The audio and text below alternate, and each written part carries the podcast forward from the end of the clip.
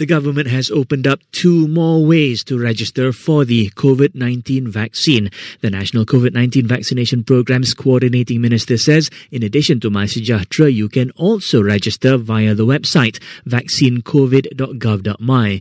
You can also sign up by calling its hotline at 1 800 888 828.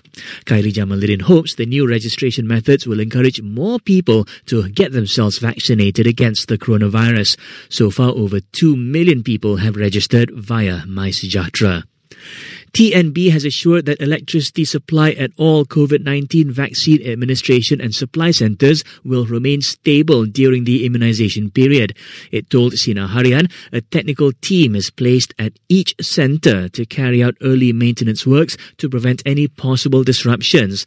This is because the vaccine must be stored in extremely cold temperatures. And Negeri Sembilan says Ramadan bazaars will be allowed to take place in the state during the fasting month, subject to strict SOPs as a precaution against the coronavirus. However, its Menteri Besar says the state will fully comply with the National Security Council if it decides against it.